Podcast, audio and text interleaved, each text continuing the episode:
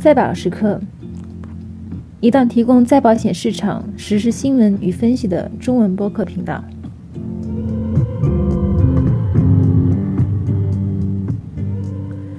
那今天开篇第一集，让我们先来回顾一下再保险市场在千禧年前后的一些大事件。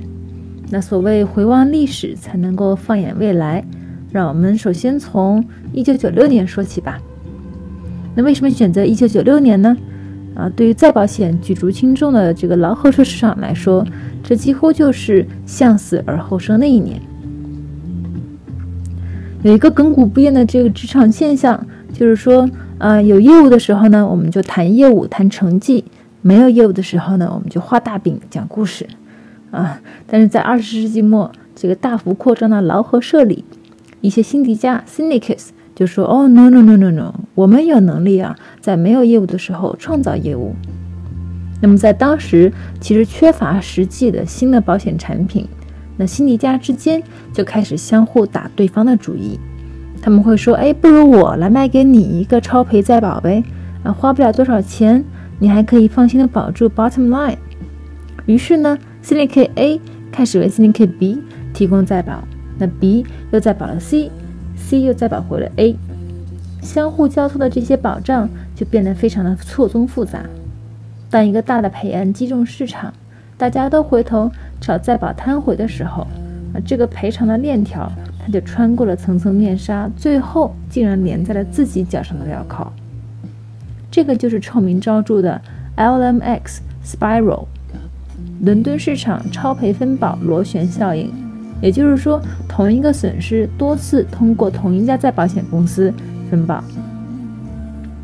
这种严重缺乏风险管理的系统性漏洞啊，竟然出现在二十世纪末全球最大的金融主体之一的劳合社内部，实在是让人感到匪夷所思。我们现在其实去英国精算师协会的这个网站，还可以看到当年起草这个安排的纪要。啊，非常可爱，大几十页，特别详细的规定了很多细节，然后并且他画了一个再保结构示意图，所以可以看到一个闭环结构的流程图，就白纸白纸黑字的摆在面前。然而呢，它就像房间里的大象一样，被内在的从业者所忽略，并且迅速制造了毁灭性的打击。那在九十年代末期呢？呃，不巧又出现了挺多的大案的，啊，包括这个苏格兰北部海域有这个 Piper Alpha 石油钻井平台爆炸，Exxon Valdez 在阿拉斯加的漏油，旧金山地震等等。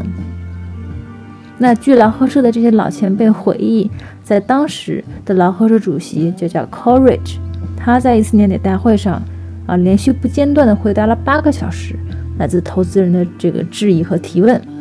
举例讲说，哎，九一年的时候，你给我的估损是大概五亿美金的损失啊，到了九二年，这个损失竟然飙升到了二十亿，这就让辛迪加背后的金主们震惊不已了。他们发现，曾经信任了二十年不败的劳合社市场，竟然是一笔失败的投资。那么在这场大会之后，仅仅任职两年的 Coleridge，啊，他就指认了 David Rowland 来接替他做新任的主席。那 Roland 在当时呢，是按照传统以兼职的形式啊，不接受任何报酬来接受这个主席的职位。他当时希望说能够系统的分析一下劳合社到底什么问题，并且能够对症下药。那 Roland 就认为说，当时这个问题真的是过于严重，呃，如果要需要整改的话，劳心费时，所以他辞去了当时经纪人的工作，呃，成为劳合社历史上第一位全职并且受薪的主席。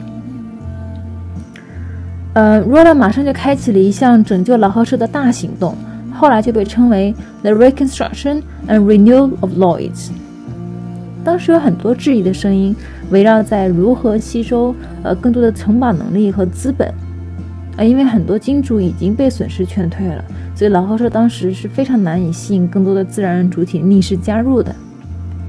那就在那个时候呢，Roland 他组建了一票敢想敢做的同僚。那在咨询了律师之后，发现，哎，那其实法人也是人，我们其实可以邀请公司来作为新迪家背后的投资者嘛。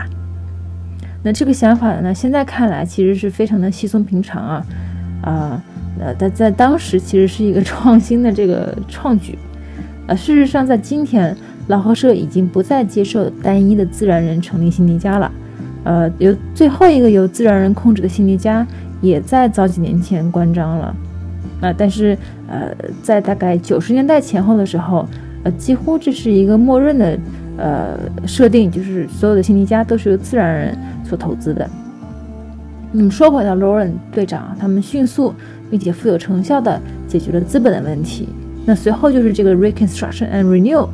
啊，说白了呢，就是把所有的问题都按下不表，所有的事情我们全都推倒重来，相互提起的这个赔偿诉讼呢也全部撤销。那具体有两大方向啊，第一个就是蓝豪社给所有当时亏损的投资人一笔这个和解费，呃，举例讲说可能是八十亿美金，以三亿三十亿来和解，以换取他们这个撤销诉讼。那么另外呢，就是说老后社当时从这个瑞在的北美部，呃，借调了一个大咖，呃，Haley Harton 女士。那么他就以税收安排为理由，设立了一个 Equitas 的公司，啊，来作为再保安排。嗯，当时以 Equitas 来买断了老和社所有可能存在的这个长尾风险。啊，这个操作其实非常有意思啊，就是说我搞不定或者我搞砸了，我们就这做好准备要逃。但是呢，我还立了一个字据，说我不带走一片云彩，啊。那么峰回路转的是，Equitas 在被一家资本收购了之后，他就受到这个资本的指使，继续诉讼到了英国高院，并且打赢了官司。那么最后，他得以按照模型计算的损失，向老和社再度求偿。那收购 Equitas 这一家资本，当然就是我们机智的巴菲特老先生，他他的这个 Berkshire Hathaway。那么我们当时就去咨询这个劳合社的一些前辈，那么他们在总结 LMX Barrow 的时候呢，特别强调了就是 professionalism 的专业性。那我们引出他们当时的话，就说：If we were better at our jobs, a lot of these problems wouldn't have happened。也就是说，如果我们都把自己的活儿给干好了，其实很多问题是不可能发生的。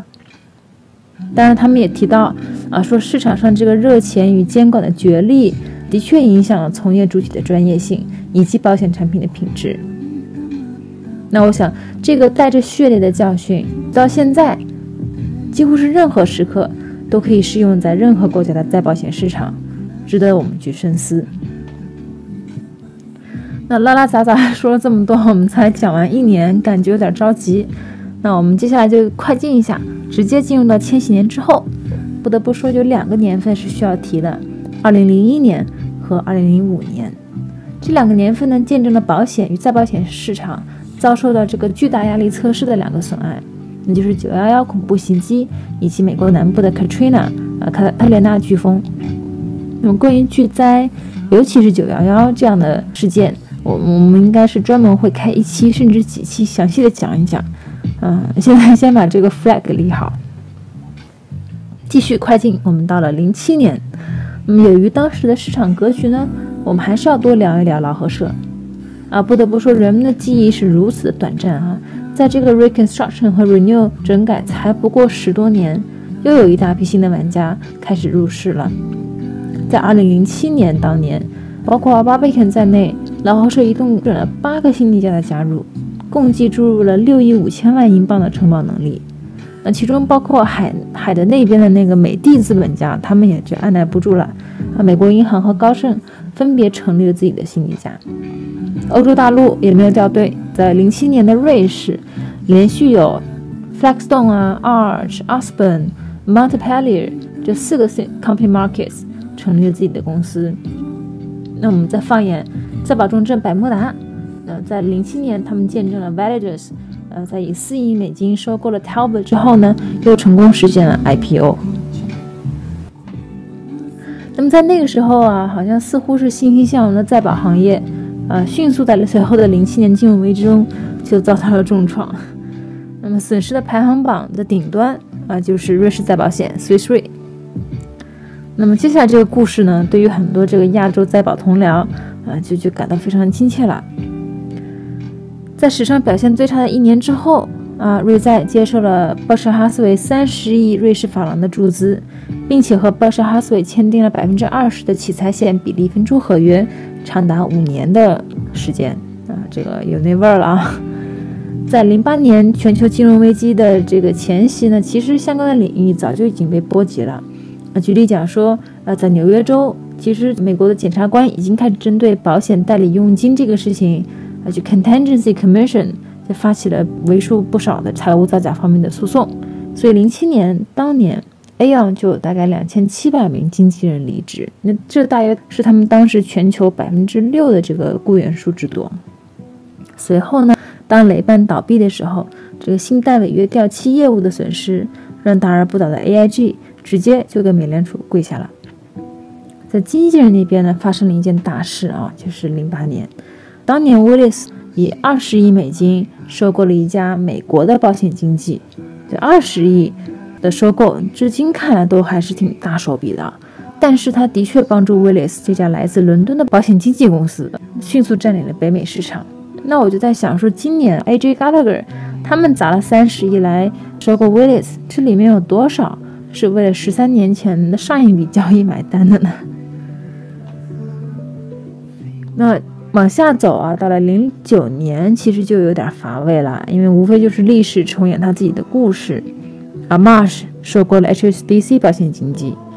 ，Berkeley 和 Renaissance Re 得到了劳合社的准入资格。百慕达那边呢，Partner Re 收购了 Paris Re。我觉得唯一值得八卦一下的就是，当时像 Nova 呀、Brit、a p l i n 甚至是一家俄罗斯背景的字幕，都向劳合社的一个新迪加 Chaucer 伸出了橄榄枝。然而 Chaucer 呢，顶住了所有压力，给他们一一分发了好人卡。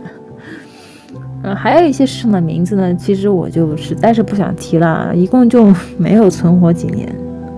啊，但是零九年呢，非常值得一说的是一个赔案的终结。这个赔案提醒我们，就是无论在保玩家是多么的粗心也好，失意也好，一些产品和它所造成的效应是可以非常令人回味的。那么在九十年代初期